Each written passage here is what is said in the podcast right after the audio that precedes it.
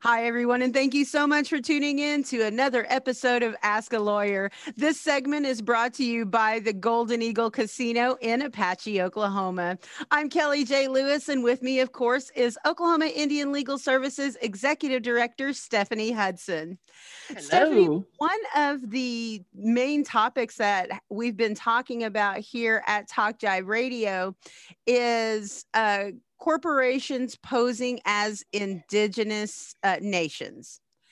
And I Mhm. got to thinking ab- about that. And um, one of our our sponsors to that segment, in case anybody wants to see it, is the United Lenape Communities. Yeah. And that is a group of federally recognized Lenape tribes, Lenape bands, Delaware bands, and um, they're they're really um, engaged in in in these kinds of issues. So I just kind of wanted to talk about that on on our level because you know a lot of them are based in in the eastern united states and i think here in oklahoma we take a lot for granted because there are so many native tribes and native organizations and and organizations that help natives like OILS but there are a lot of organizations also that aren't native at all who pass themselves off as natives to get grant money and things like that Yeah. One of the big incentives to hold yourself out as a Native American are the Small Business Administration loans, the, the minority owned business loans. That that's a big incentive for a person or a corporation or a business to hold themselves out as Native American. And uh, I was just doing a little bit of research on this, and uh, the uh, Small Business Administration apparently their their uh, regulations or rules are a little bit lax as to what they require to prove that you're a Native American. Um, one of the stories that I read was that Kevin McCarthy, the minority leader of the House of U.S. House of Representatives, he uh, was he or his family obtained a loan holding themselves as Native American, saying that they had Native American heritage. It sounded very familiar, like um, there the allegations that were made against uh, against uh, Elizabeth Warren that she stated that she was of, of uh, Native American heritage, and you know she just got ripped apart for for claiming that, and uh, it seemed a little hypocritical for um, Kevin McCarthy to you know uh, to have a problem with Elizabeth Warren stating in her uh, someplace in her education 50 years ago that she was a Native American, and then him get money, get get money for a small business administration loan, uh, holding themselves as Native American heritage. Well, and, and and let's talk about that because we talk a lot about federal recognition and what Mhm. it means to be a federally Yes. recognized tribe. Now, there are a lot of tribes out there that only have state recognition. So, what is Exactly. the difference? What is the difference between the state recognized tribes only and the federally recognized tribes? Those tribes are only recognized within those state boundaries. Yes, they're only recognized within those state boundaries. And the the state recognized tribes, they don't really qualify for benefits under, uh, you know, through the Bureau of Indian Affairs, through Indian Health Service. That's one of the big benefits that Native Americans receive from the federal government. And, and uh, it- it's a result of the broken treaties that the federal government agreed that we're going to provide, you know, health service for Native Americans due to, uh, you know, the the treaties that were broken and the land that was taken away. Um, you know, we all have our stories about how we were mistreated by the Indian Health Service in in, in our in our lifetimes, but uh, you know, it, for the most part, it, it's a great benefit because you know it they, they do a great job. I think we've talked about this before about helping natives keep their diabetes in check. And, you know, the, the health service has done an amazing job of vaccinating. Uh, they, they've done a much better job than uh, the state of Oklahoma and this administration has done on vaccinating people in Oklahoma. But uh, getting medical medical uh, benefits is uh, a, a big benefit that Native Americans have access to through the Indian Health Service. And state recognized tribal members don't don't get that. They don't get um, um, assistance through the Bureau of Indian Affairs if there's anything that they need assistance with, you know, in terms of social services or or something like that. Um, those tribes also don't receive assistance in regards to uh, running their tribe. The Bureau of Indian Affairs provides a great deal of assistance to tribes in um, just providing services to the tribes themselves. And the state recognized tribes don't don't get that. The state recognized tribes cannot get uh, federal funding. The you know a, a great deal of federal funding runs through tribes and benefits tribal members and benefits the communities that those uh, tribal the the tribal headquarters sit in the the communities surrounding those tribes just greatly benefit from the federal funding that comes through the tribes in those situations so uh, the the state recognized tribes you know they they they really are trying to get to that point where they can be federally recognized but there's a there's a pretty steep climb that you have to be able to get to in order to be able to be federally recognized now, let's talk about something else along with that. Okay, so that's just talking about tribal recognition. That's just talking mm-hmm. about tribal recognition on a state level, on a federal level. Oklahoma, we don't have state recognized tribes no. here. We just don't. No. Um, but I want to talk about where it kind of gets sticky to me anyway. And that's when you're talking about nonprofits and right. nonprofit organizations, mm-hmm. because um, you know i have uh i'm members of, of various boards um mm-hmm. in in different different industries and uh, i had a group i i heard a pitch from a group who who said that they were American Indian. They were an American Indian organization and they needed to make partnerships with American Indian tribes to help facilitate federal funds. And of course, as soon as I'm hearing this, um, my wheels are starting to turn. So the right. I asked is what are your board membership requirements? Mm-hmm. Are you required to have a majority of American Indian, federally recognized American Indian citizens on your board? And the answer was no. Mm-hmm. Well, mm-hmm. we just have to, you know, if they're descendants. So so they don't actually have to carry a card then to be a part of your board. They just have to say somewhere in their familial history that there was an Indian somewhere, kind of like our, our governor. Right.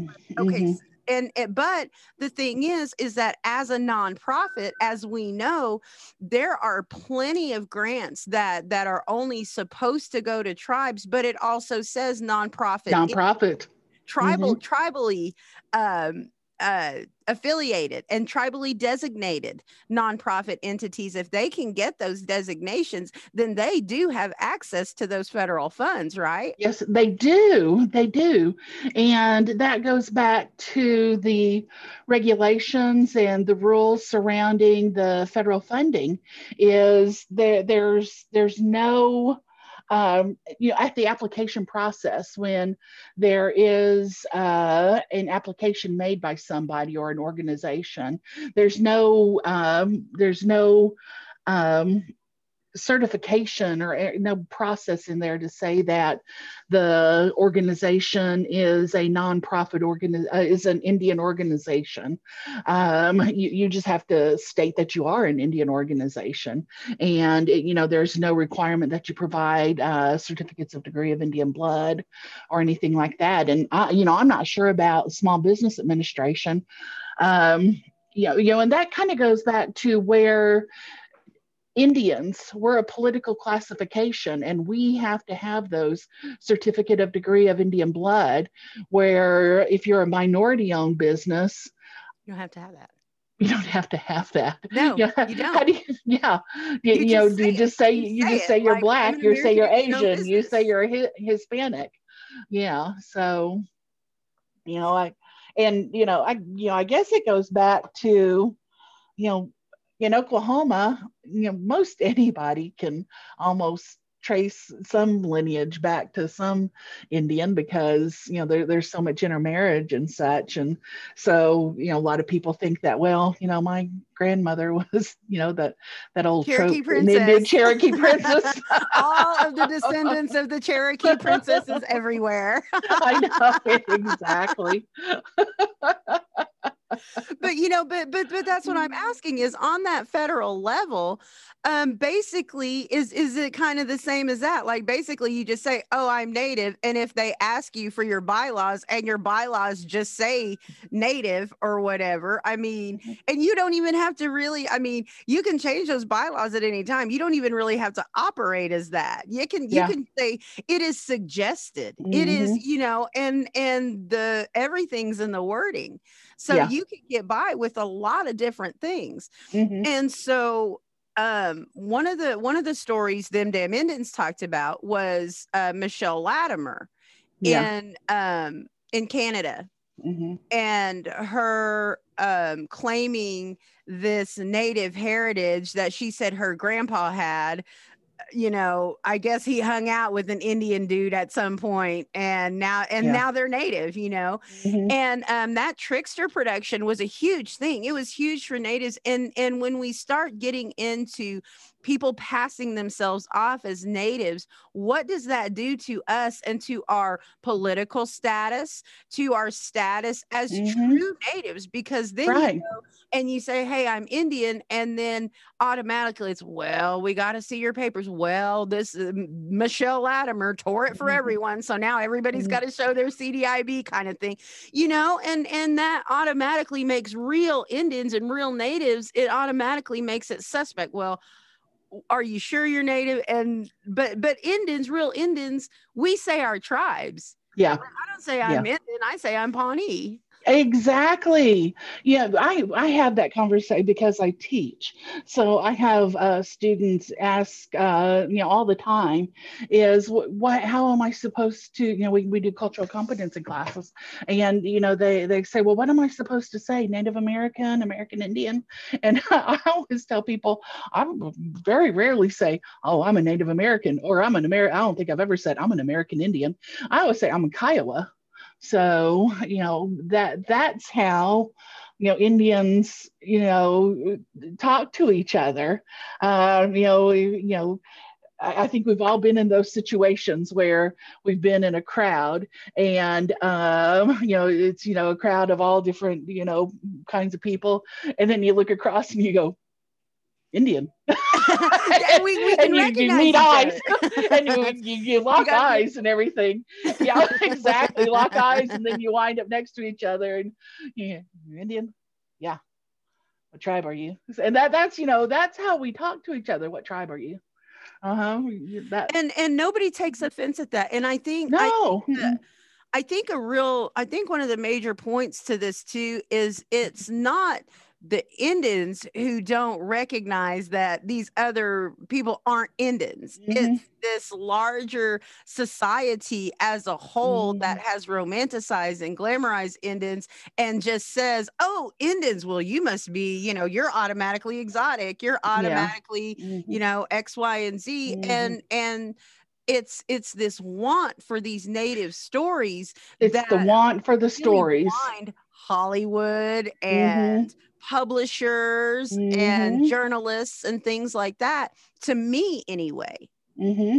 and so i don't even know where we would begin i don't even know if there is a legal process for us to handle this other than trying to get legislation or policy passed i mean is what do you think i think that that's a, lot of it is education. I think that we are in a time in our society right now that it's okay to speak up and say, uh, you know, I'm Indian, I'm Black, I'm Asian, I'm I'm Hispanic. Um, for for many many. Uh, for all generations that the United States has been around, um, you know, if you're if you're uh, a person of color, you just kind of stayed back and you were supposed to know where your place was. And uh, I think that this is a, a, a, time right now where it's important to, um, you know, speak up about well, that person's not an Indian. Why are you giving them federal funding? Well, that person's not an Indian. Why are you giving them a, a small business administration loan? And I think it's important to uh, teach people that it's okay to speak up now.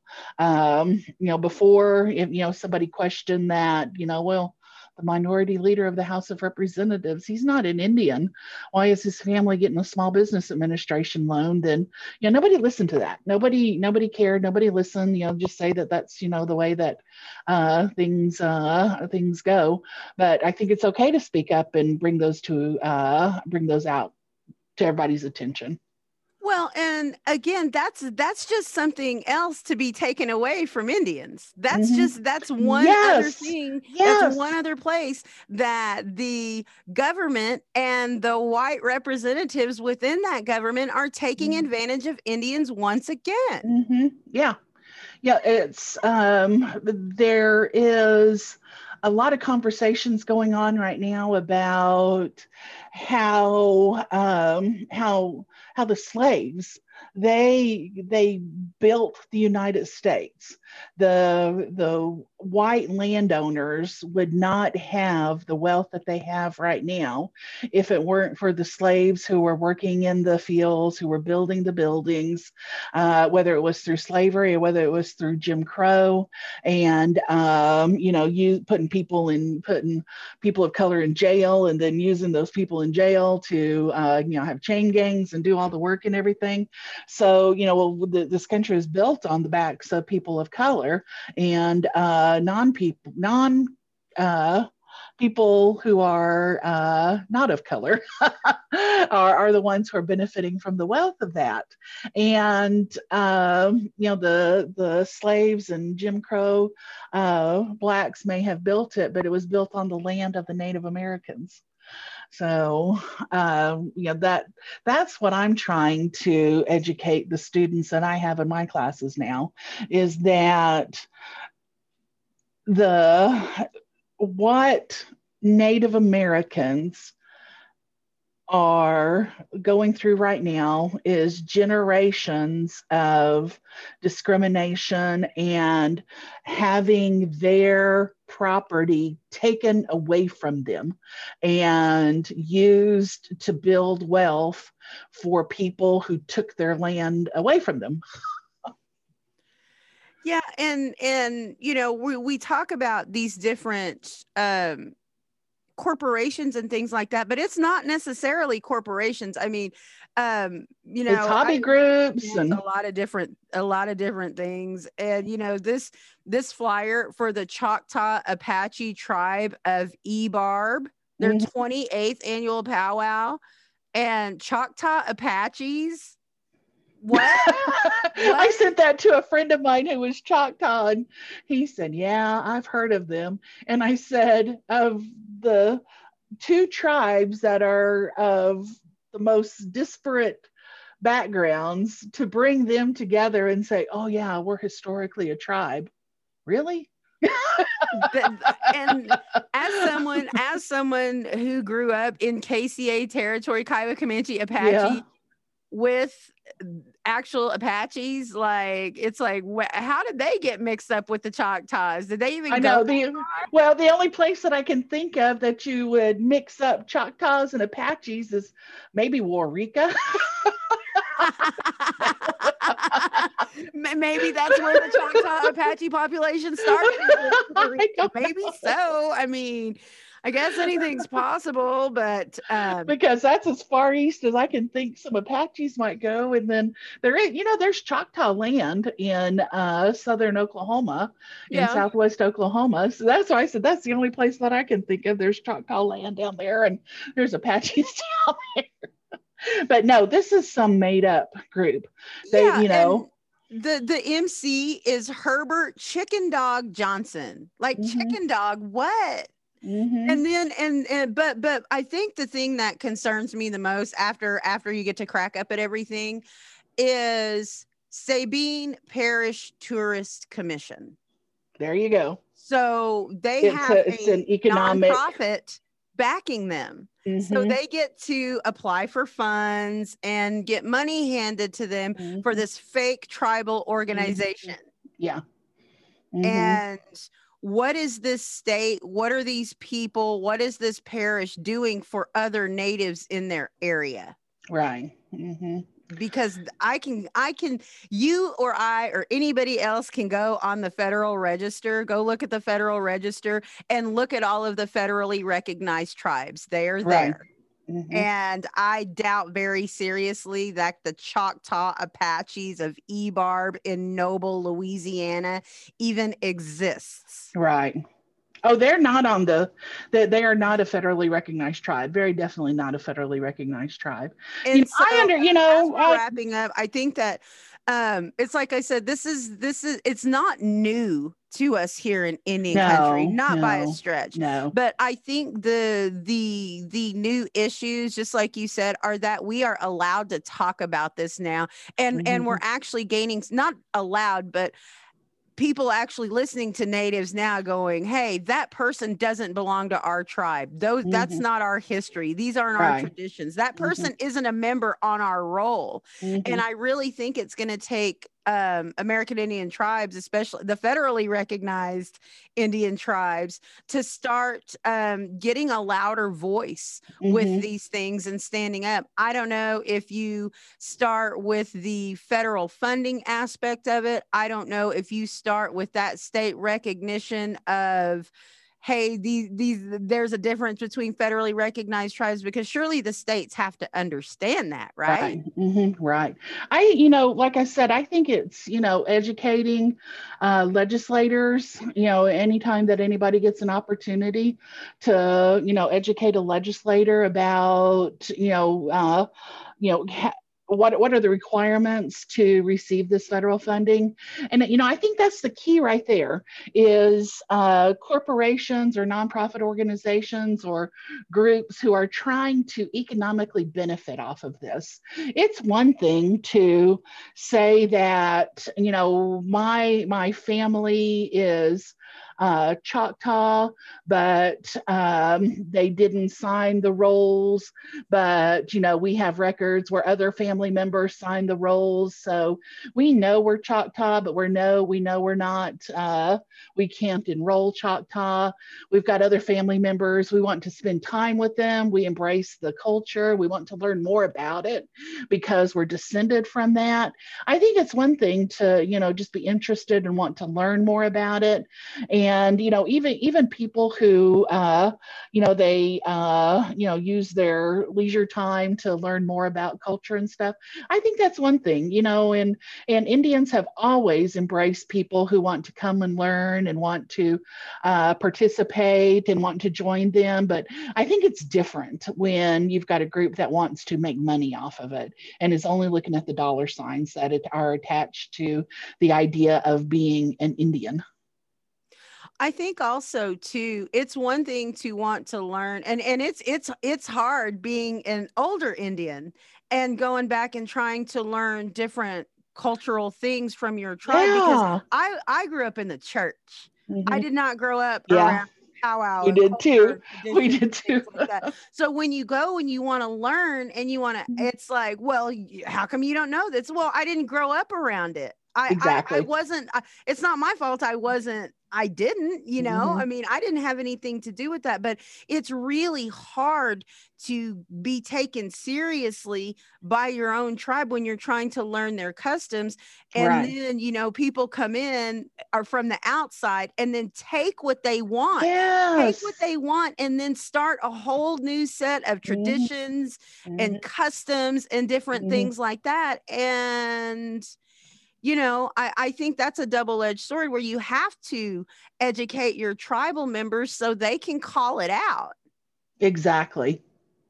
So, Exactly. yes, it's it's it's very interesting to to see how um how they get around the legal bounds Mhm. uh, of these things. Right. And so, how, um, in our last couple of minutes, how do tribes or tribal organizations who are legitimately missing out on this funds, these funds that are set aside for them, what would be their first step? Who, where would they, like legally speaking, what what would their options be, if any? you know if a if a tribe you know, what what i would be concerned about is if a tribe or a nonprofit group that is a tribal group is um, not able to get some type of funding but then there's a group over here that did get funding and they're and they you know can't tie themselves to a tribe or to uh, tribal members. That that's when i would you know be contacting that funder or that uh, funding source and asking questions about you know how how did this group get funded but uh, you know our tribal group didn't get funded. Why are you calling that uh, um, funding for tribal for tribal members? Are they serving tribal members or are they just using that in order to make money off of that?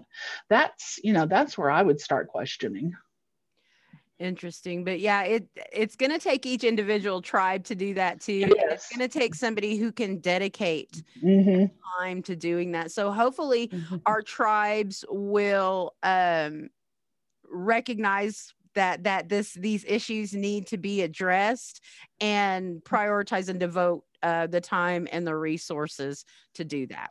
right Thank you so much for tuning in to this episode of Ask a Lawyer. It's brought to you by the Golden Eagle Casino in Apache, and we thank them as our sponsors this week. Be sure to tune in next week. If you missed any of our conversation, all you got to do is catch up with this wherever you get your podcast. I'm Kelly J. Lewis with Stephanie Hudson, Oklahoma Indian Services Executive Director. We'll catch you back here next week. This segment is brought to you by the Golden Eagle Casino in Apache. Have a great day, everyone.